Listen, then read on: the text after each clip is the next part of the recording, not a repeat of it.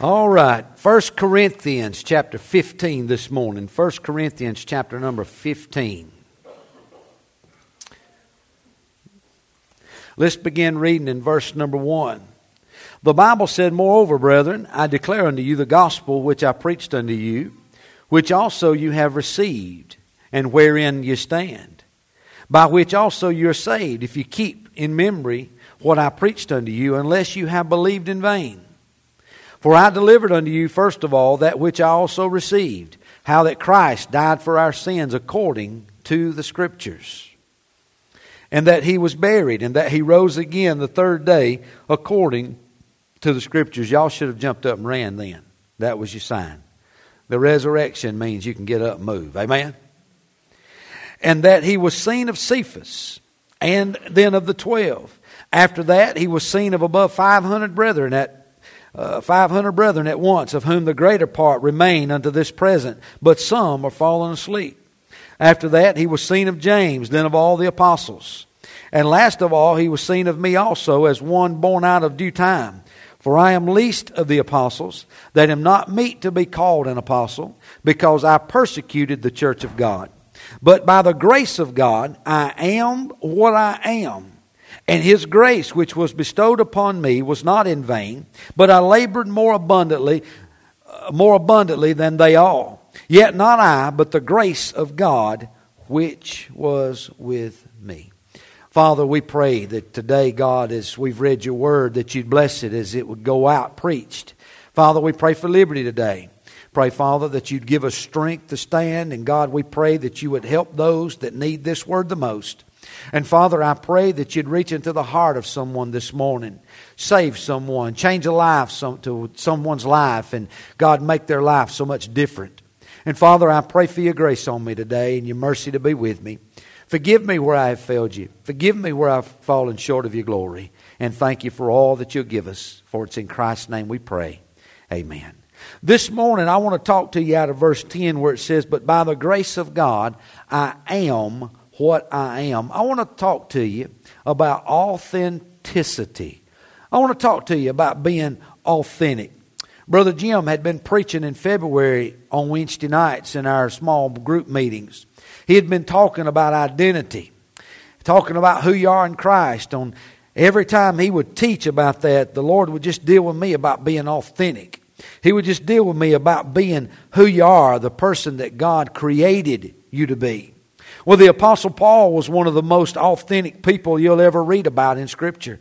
He was very authentic. He was what we call a real person, someone who has a grip on who he is, someone who's not swayed, someone who's not different every time you meet them. Have you ever met those people that one minute they're smiling and one minute later they're not smiling? They're just full of, uh, there's people pointing fingers in here. Can you believe that? Have you ever met those kind of people? The Apostle Paul wasn't that kind of person. He, he was the kind of person who was always the same. He was just a real person. Paul was a servant of Jesus Christ. But I'm afraid that most people have no idea who they really are because they're not authentic within themselves. When most people begin to say, This is the way God created me, this statement is usually followed by a statement of defense, such as, I know it's not right what I'm doing, but this is how God created me. I know that, that, that this thing I do is not really something God approves of, but this is how God created me. Can I tell you something this morning that ought to startle all of us? God didn't create you to be contrary to His Word. If His Word says that it's wrong, God didn't create you that way. Amen? God didn't create you contrary to His Word. You say, God created me and I'm a worrier. God didn't make you that way. You say, God created me and I'm a little covetous. God didn't make you that way. You say, God created me and I think homosexuality is okay and I'm a homosexual. God didn't create you that way. God didn't create you to gossip. God didn't create you to drama. God didn't do that. Can I tell you what, what does do that? Sin controls you and sin persuades you to be the way you are. It's sin. God didn't create you to be who you are. See, most people have this idea I am who I am because God created me this way. Well, I think we'll find out today that that's not authentic.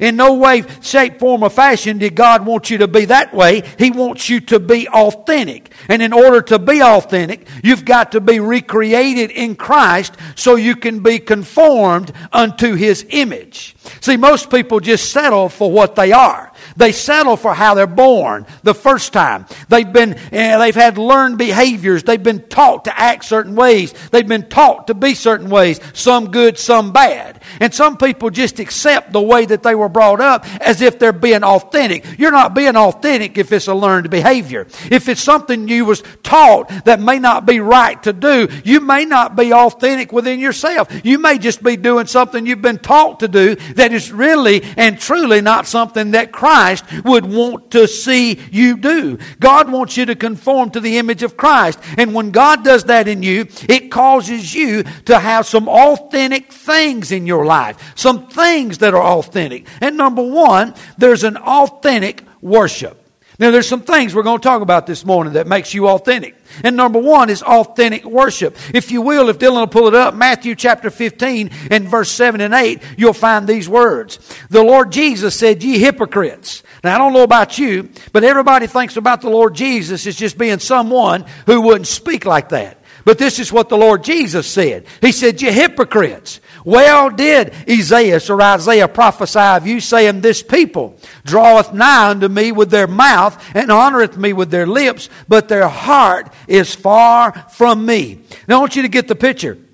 The Pharisees knew the Old Testament scripture, but they didn't know the God of the Old Testament scriptures. They had no idea how to worship Him because they didn't know Him. The Lord's not looking for somebody to worship and praise Him because they have to. They're not looking for somebody to worship and praise Him because it's their rightful duty. The Lord is looking for somebody to worship and praise Him because they want to, because they have a desire. The Pharisees just thought it was something they had to do. It's a law to worship God. It's religious to worship, worship God. But they didn't understand what it was about a relationship that caused them to worship Him. And what God wants you to do, He doesn't want you to worship Him out of religious responsibility. He doesn't want you to worship Him because the law says to worship Him. He doesn't want you to worship Him but for one reason, and it's because you love Him. The Pharisees had no idea what it was to love God. They couldn't love God. They didn't have what it took to love God. So they would just worship Him out of a dead cold religion. But last Sunday night, if you were here, you'll notice that we had Rocky Mount Baptist Church here. As we had Rocky Mount Baptist Church here, you realized that their worship was different than our worship. I don't know if any of y'all realized that, did you? Did y'all notice anything different about their worship? Just a little bit different? Maybe just a hair bit different than our worship? Did y'all notice it? I think you'd have to be dead not to. Amen? Their worship was different. And can I tell you what their worship was? It was a little bit extreme on one hand, but it was alive. Amen? And what I have in my heart today is to help you to understand that it's not the way they worship that's right. It's not the way that we worship that's right. It's just authentic worship. It's real worship. It's worship from people who have a heart to know God, who want to worship Him according to spirit and according to truth. And then, here's what I want you to know. I don't want us to worship like Rocky Mount Baptist Church, but I don't want us to worship like Hillcrest Baptist Church. I want us to worship with an authentic worship. Something something that comes from your heart, something that's real deep down inside of you. It's not about mimicking somebody. It's not about having somebody else to show us how to worship. It's how God teaches you to worship. Being authentic. Now here's what you got to understand. Authentic worship is always led by the Holy Spirit. It's always led by the Holy Spirit. The Lord Jesus said there's a day coming when these shall worship God in spirit and truth. He said, I want you to worship in spirit and truth. It's always led by the Spirit of God. It's always God swelling up in you to help you to worship Him. And it's led by the Spirit of God. It's worship that's originated by God. This worship that was originated by God is so authentic that it began all the way back into the Garden of Eden of that little old couple called Adam and Eve. You believe they worship God? Oh yeah, they worship God. The Bible said that God came and came down in the cool of the day.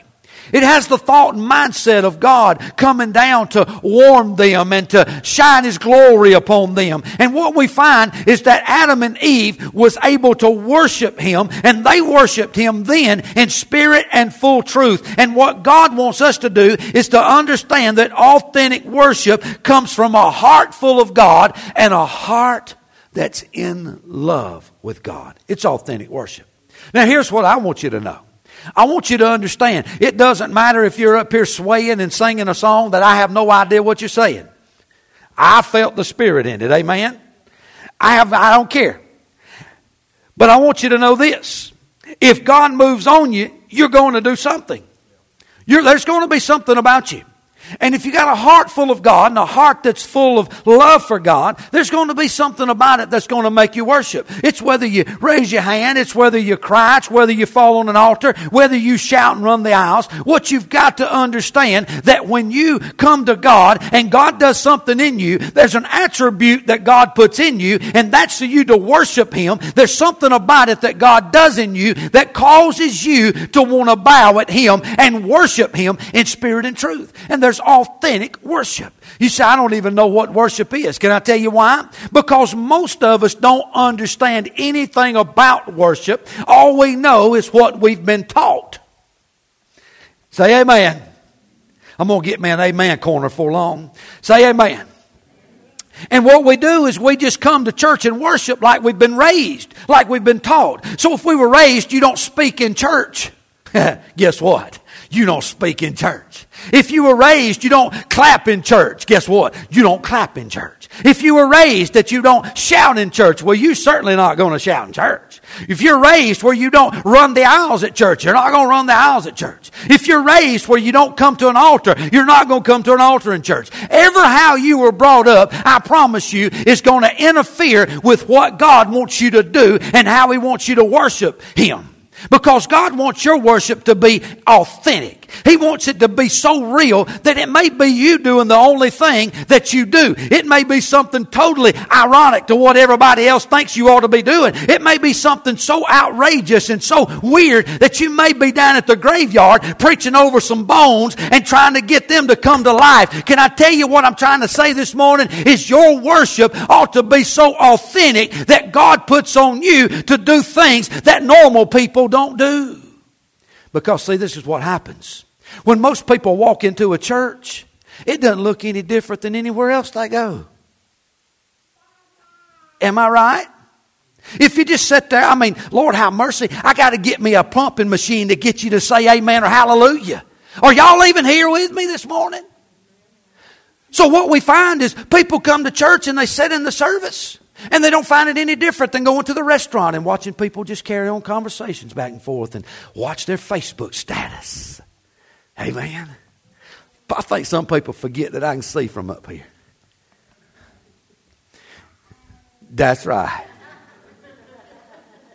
Authentic worship is about having your heart sold out to God. You say, You don't know what I got up with this morning, preacher. oh, Lord, have mercy. I would love to roll a list out in front of you. I would love to show you what I woke up with this morning. I would love to just show you what some of the other people woke up with this morning. But they purposed in their heart, like Daniel, to say, I will not worship my problem. I will worship the God of my problem. Amen. I will worship the God who's bigger than my problem. I'm not going to come in with everything on my mind. Could you imagine having a pastor who come in and look soiled up like he's been eating briars all night and just sat over here and said, I really ain't got nothing for you. I had a bad day yesterday and last night and this morning. It just really was bad, Brother Ray. So I'm not going to be able to help you this morning. Can you do it?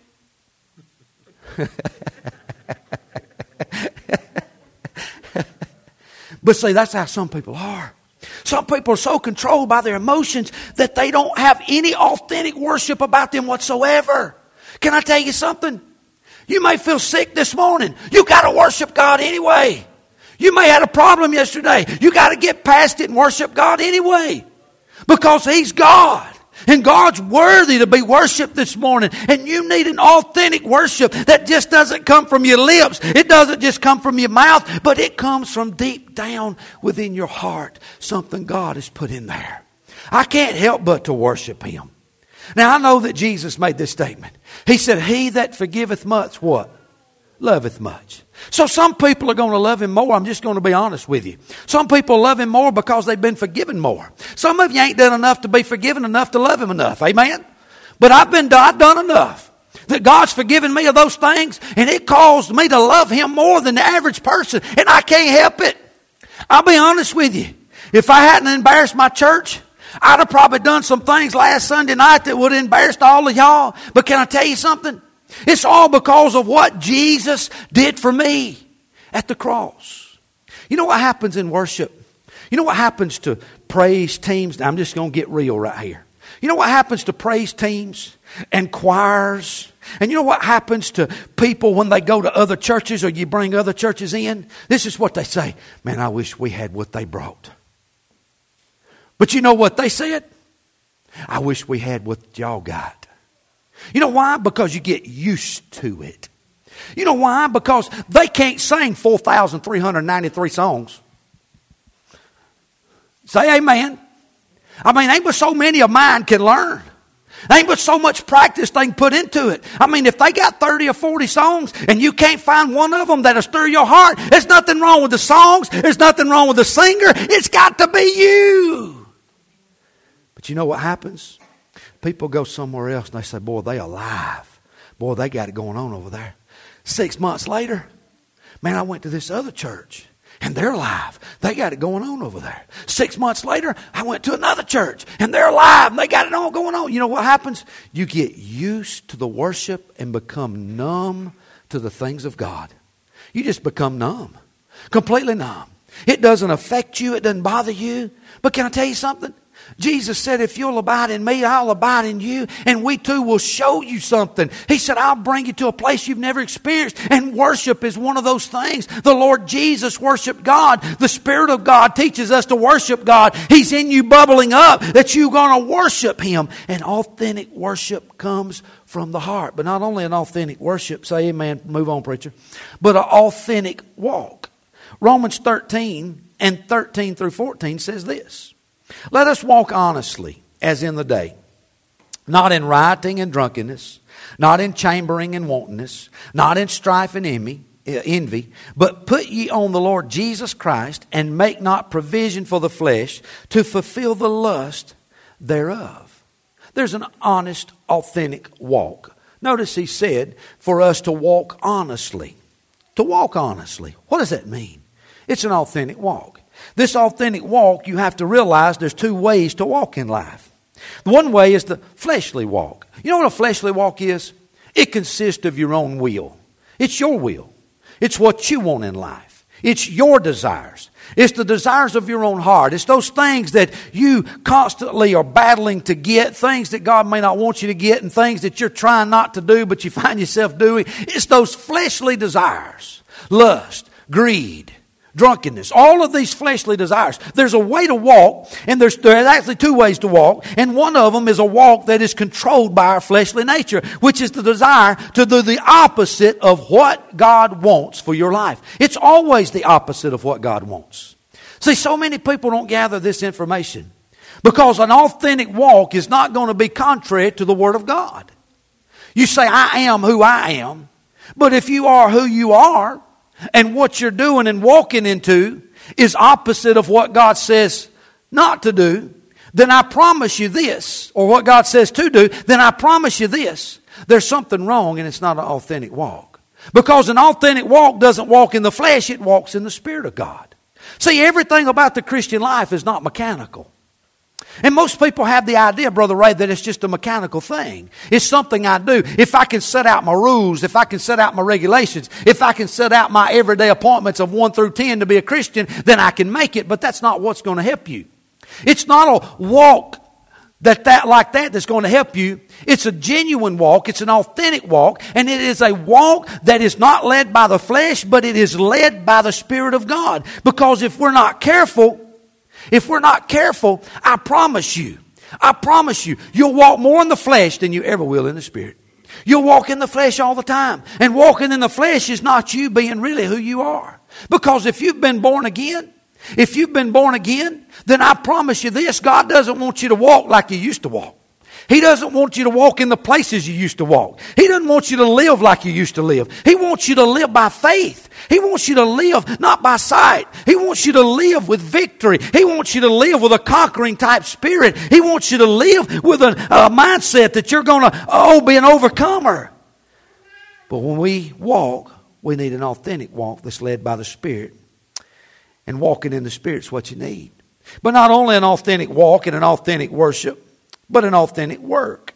In 1 Corinthians 15 and 10, the Bible says this But by the grace of God, I am what I am, and His grace, which was bestowed on me, was not in vain. Now, watch this phrase. But I labored more abundantly than they all. Now, get that. Paul said, I labored more abundantly than they all. Man. Now, if somebody stood up this morning and said, I just got a few things I'd like to say. Number one, I want to say I love the Lord because if you're a good Baptist and you testify, you got to start that way. I just want to say I love the Lord this morning. And I want everybody to know that I've done more work than anybody in this church. I want everybody to know that I've labored far above and beyond anybody else's labor. How would you feel if somebody said that? How would you feel if, if Cody stood up this morning or if, if, if, if Dylan stood up in the sound room and said, I want everybody to know that I love the Lord and I've, I've done more than anybody else has ever done in this church? How would you feel? First of all, you'd say, well, that little self righteous joker. He done put on his self-righteous shoes this morning, came to church, and boy, he wants everybody to know who he is. He wants everybody to know what he done. Well, look what Paul said. Paul said, I labor more, abundant, more abundantly than they all. You know what Paul said? He said, I've done more work than all of them. He didn't say I've done more work than Peter. Now, when you read the context, he's talking about being an apostle. He's talking about being an apostle. He said in verse 9, I am the least of the apostles. And by, by the time he gets to verse 10, he's talking about the grace of God has made him what he is. And he says this, Carl, he said, but I've done more than they all. He didn't say I've done more than Peter. He didn't say I've done more than Mark. He didn't say I've done more than Matthew. He said I've done more than every single one of them put together. Man, you're talking about a man who had an authentic work. You're talking about a man that stood up and said that in the Baptist church at Hillcrest. Oh man, everybody say that guy needs to sit down and shut up. Who he thinks he is? But that ain't really what he said. Because watch what he says. He said, But I labored more abundantly than they all Watch the next phrase. Yet not I, but the grace of God which was with me. The grace of God. You, do you understand why Paul was able to do everything he done? It was one reason. It was one reason only, and it was because of the grace of God. Now, see, some people's got all these excuses. Paul wasn't a guy of excuses. Paul could have named a number of excuses. You realize that Paul talked about being stoned, he talked about being beaten, he talked about being in prison, he talked about being shipwrecked, he talked about being around false brethren, but Paul never used any of those things as an excuse to work for God. Paul said, I've got to continue on. He said, I've got to remain steadfast, always abounding in what? The work of the Lord. He said, I've got to do this. You say, but I'm tired. say amen. Some of y'all tired on the front and back and both sides. Amen. I mean, you wore out. I understand that. But what you have to understand is even though the apostle Paul could have made a million excuses, he never made any excuses. And a matter of fact, he had such an authentic work that was moved by the Holy Spirit of God. I think you have to understand that Paul's not bragging about himself. He's bragging and boasting about the grace of God. He said, yeah, I've done more than they all. He said, You could combine all their work together, and I've done more than all them have done. He said, But yet it wasn't I that did it. He said, It was the grace of God that was in me. Can I tell you something? The grace of God is so authentic in your life that it can strengthen you as well as save you. Listen to Romans chapter 8 and verse 11. He said, But if the spirit of him that raised up Jesus from the dead dwell in you, he that raised up Christ from the dead shall also quicken your mortal bodies by his spirit that dwelleth in you. You say, My body's old and it's wore out. You say, I done made it to the 40s. Man. You say, I done made it to the 50s. I've done made it to the 60s. I've done made it to the 70s. Brother Ray, go like this. don't that feel good, Brother Ray? It just feels good to breathe, don't it? It feels good, and I understand that one of these days these old bodies are going to wear out. But you'd have never told the Apostle Paul his body was wore out. Oh no, because to do that would have been to belittle the Spirit of God that dwelled in him. Because notice what he said. He said, the same Spirit that raised up Jesus from the dead, from the dead that dwells in you, he said, is the same Spirit that's able to quicken your mortal body. It's able to raise you up and help you to do the work that God has called you to do. Do you know why people make excuses? It's because they just don't want to do it. My foot hurts. My leg hurts. My nose hurts. My eyes water. My hair's falling out. It's too hot. It's too cold.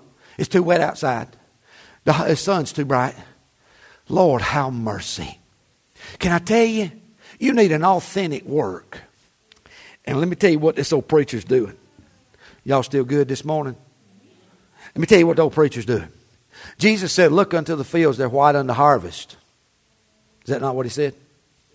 He said, But the laborers are what? Few. He didn't say give up, move on. He said, Pray unto the Lord of the harvest that he what? Send laborers. They send laborers. You know what I'm doing? I've been praying, God, we need a resurrection at the church.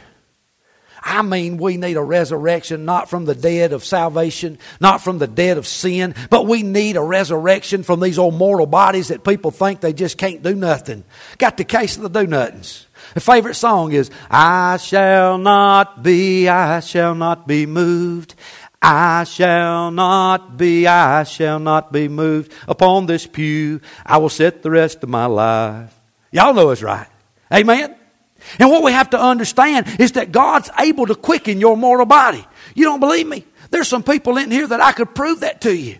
I could prove that God's able to do this. He's able to raise your body up and make you feel young again. But can I tell you something? The same God that you believed in to save you, it's got to be the same one you believe in to help that body. Now, I had prayed about this message for about a week or so, and Brother Jim made mention Wednesday night. He said that God just took his body and helped him as he began to exercise and be in diet. And can I tell you something? Can I tell you something? You're really going to have to understand. Now, I'm finna get down to where rubber meets the road. You got to understand that God can do anything for you. But sometimes He wants you to put first foot forward. I'm going to give y'all a little advice. If y'all would cut out that gym membership, trust me, ride up to 2920 Victory Road and tote rocks for about two weeks. We literally dug up 5,000 rocks. And all of them, you, you can't scoop them up with a tractor, you got to tote them. They rocks this big, got tote. We dug up a rock, Miss Reba. You're going to think I'm lying to you. It's almost as big as your car. I got pictures of it. I know. That's what I thought. I thought that can't be a real rock. That rock's huge. But you know what you learn? As God has made your body with the ability to work. How many of y'all like to sweat? See, that's what's wrong with you. That's what's wrong with you. Let, let, me tell you something.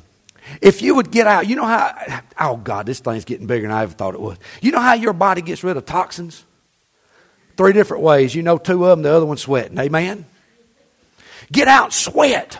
Sweat a little bit. Get it out of you. Go outside and do some work. Go out there and do what you're hiring other people to do. Get out there and do what God has created you to do is work. And when you're in the middle of it, say, God, put something on my heart to do for you, not just myself, and get you an authentic work that God can do in you and you only. It's authentic work. It's something that God can do in you. Some people ask me all the time, how do you carry on and do the things you do? And how do you work so late? And how do you work six and seven days a week? How do you carry on? I need four days just to get ready to go to work next week. Can I tell you something? There's a secret in the Bible.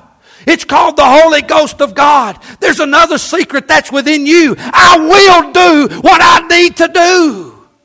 And you get up and you move. You do what you have to do. And God has told us to go into all the world and preach the gospel. All the world. I don't know about you, I don't want to go to Africa. I just don't want to go. Uh, Jason, if God puts it on my heart to go to Africa, I'm going to pray that He makes you go with me.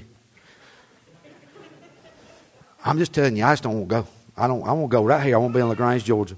My wife was praying for us to go to the mountains one time. Now she's praying for us to go to the beach. Brother Russ, she got talking about here a while back. We could go to Hawaii and be missionaries. I don't want to go down there. I want to go to Lagrange, Georgia. You know why?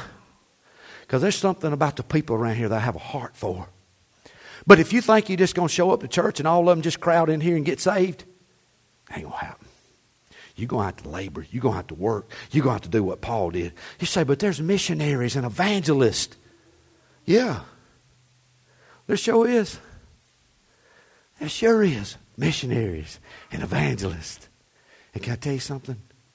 We're part of that group. We're very much a part of that one group to go out and preach the gospel of Jesus Christ, an authentic work. An authentic work that's so real that nobody can get the glory out of it but God Himself. But God Himself. That's it. Nobody else. You say, I want to be real, preacher. Get you an authentic worship. Authentic. Say, God, teach me to worship you. Get you an authentic, I mean, so authentic of a work that you can't give anybody any glory, especially yourself, but God. And then get you, not only that, get you a authentic weeping. Authentic weeping. Can I tell you something? You can have an authentic walk. You can have an authentic worship. You can have an authentic work, but it only comes through an authentic weeping. That's just the way it comes. Say, so what do you mean? Well, in Psalm 51, verse 17, it says this The sacrifices of God are of a broken spirit, a broken and contrite heart, O God, thou wilt not despise. Over the years, how many of y'all been in church for years? Over the years, how many people have you seen come to an altar, cry, weep? I've seen bukus of them. But, but there was something about it that they didn't understand. There was something about this altar that they did not understand. They didn't understand that this altar is not just a place to cry, that this altar is a place of this altar is a place of sacrifice and offering. It's a place of offering. It's not you sacrificing yourself, so to speak, but it's you weeping your way to Jesus who sacrificed himself for you. And when you weep your way to Jesus, I promise you there's a few things that takes place in your life. When you weep your way to Jesus, there's a few things that's going to change in your life. Number one, He makes a difference in your life. They sing that song, I want to be different. I want to be different. You want to be different? Come to Jesus. He'll make you different. I promise you. He's never touched anybody that wasn't different after He touched them. He never was around anybody that wasn't different after He touched them. Jesus makes a difference in everyone's life. Not only can He make a difference in your life, but He miraculously delivers you from sin. Now, now listen, everybody's got their own opinion about what the Bible teaches about sin and about being saved. But I want to tell you something. The Bible said, therefore, if any man be in Christ, he's a new creature. Old things have passed away, and behold, all things have become new. The Bible teaches that when a man gets saved, he's delivered from his sin. How would you feel this morning if I came in here and I said, Boy, God saved me? He called me to preach. I'm in service for the Lord. I still got a little problem with some things. You know, like I still hang out at bars on Friday night and I still party with the guys and we still get drunk about four nights a week, but boy, God sure has done a good work in my life. Yeah, I don't think that's the way it goes. Because see, when you meet Jesus and there is a authentic weeping coming to Him that's real, it's, it's something that you didn't just make a profession, but you made a possession. It's something that you said, God, I need you, and God says, I want you. And you come to God, and God makes a difference in your life, and then He, he miraculously delivers you from sin. He does that. He's able to do that. He's able to heal you, heal you from the inside out, and He makes you then authentic. Because 1 Peter chapter 2 and verse 10 says this, but you are a chosen generation, a royal priesthood, and holy nation, a peculiar people, that you should show forth the praises of him who hath called you out of darkness into his marvelous light.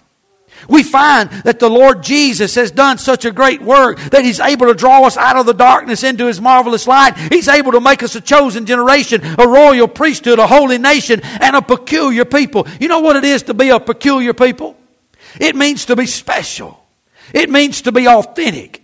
It means to be real. And the only way that you're ever going to be a real person, a real authentic person, is to come to know the Lord Jesus Christ. You say, prove it to me. Was not Nicodemus a real person when he walked up to Jesus? Oh, yeah. He was a living, breathing soul. But this is what the Lord Jesus looked at him and said to him, Carl. He said, You must be what? Born again. He said, Nicodemus, you don't understand what I'm telling you. He said, But you've got to be born again. He said, You may have a real religion. You may have a real rules and a, and a real set of uh, laws, but can I tell you something? Nicodemus, you don't know the real me. And Nicodemus, you've got to be born again. And Nicodemus said, How can I enter the second time into a mother's womb and be born? And Jesus said, It's not about that. It's about being born of the Spirit. And being born of the Spirit causes regeneration in your life. And when God regenerates you, He changes you. It makes a difference in you. He delivers you from sin. And God does a work to make you special. You say, I'm just who God created me. If you've never been born again, you're not. You are not what God created you to be. You say, what? No. If you've never been born again, you're not what God created you to be. That's why He has to recreate you. That's why God says you must be born again. He said, Who you born from your mother? He said, It's in the image of me, but it's not me. He said, That's not me. He said, You look like Jesus. You had two arms, two feet. You had, you had two legs. You had two ears. You had eyes. He said, You look like Jesus. And there was a certain amount of image of you that was in, uh, that, of, of me that was in you, but it's not me. And the only way that you can really be me is that you be born again. And being born again puts my spirit inside of you and my spirit dwells in you. And when my spirit dwells in you, you've been born again. And because of that, now you can be who I want you to be, which is authentic because you can't be you until you've been recreated. And God does that work. As Chelsea comes this morning, let me ask you something. Are you battling this morning trying to find out who you are? Years ago, I was probably saved about three years, and I was struggling. And to be honest with you, I kind of struggled my whole life. I kind of struggled. Jason, I struggled because in school I always felt like I had to.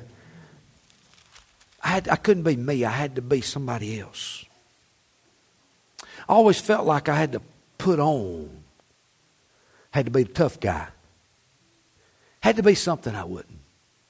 I got saved, and for about two or three years there, I kind of struggled with who I was in Christ. Was I accepted? Had I really been born again? Because you know, after you get saved, you're not altogether perfect. And I battled with that. Has God really accepted me? And then one day, one day I began to read the Bible. And I just began to search it out for who I am.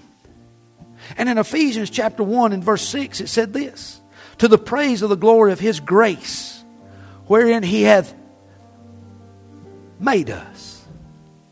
Made us. Made us. I stopped right there for a few minutes. And I said, Well, God made me. I know my mother had me, but God made me. It was God's doings. He's behind life. And then I got to thinking, wait a minute. It's a little deeper than that because, Brother Ray, I've been remade. And then I, I, I read on, wherein he hath made us accepted. Accepted.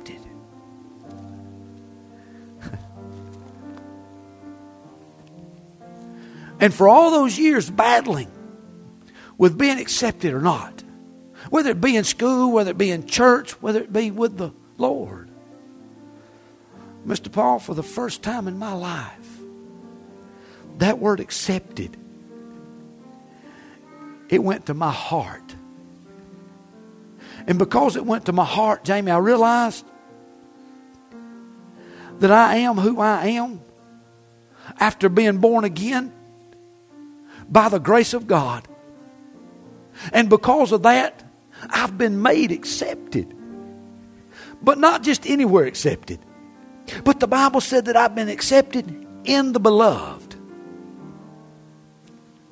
That word beloved is a little deeper than the word love. It goes so far deep that it tells me that I've been accepted into the fellowship of God. I've been, I've been accepted into the love of Jesus Christ. And I've been accepted so much that I've been accepted to the point that not only am I saved, but I'm an heir and joint heir with Jesus Christ. I'm a son of God, just like Jesus, being conformed to his image. And because of all that, I'm authentically me. because God is making in me what He wants out of me. God has got me on the potter's wheel and He's doing things for me that I can't do for myself. And He'll do those things for you, changing your life from day to day to day to day. Changing you, making you authentic, making you real. But in order to get that full response, you've got to accept Him. He accepts you. Do you accept Him as Lord and Savior of your life? As you stand this morning, as they sing, maybe you just need to find out who you are today. Be authentic, be real. Y'all go ahead.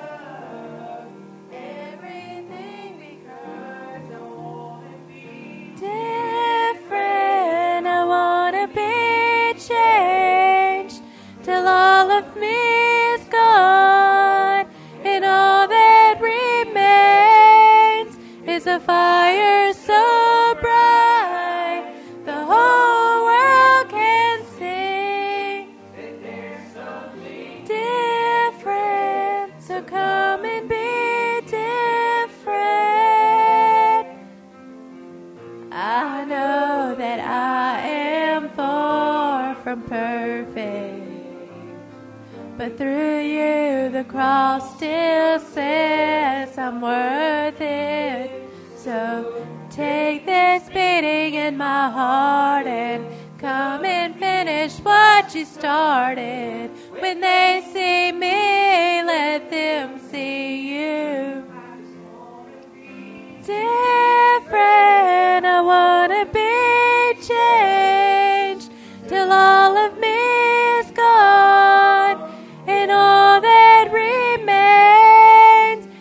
a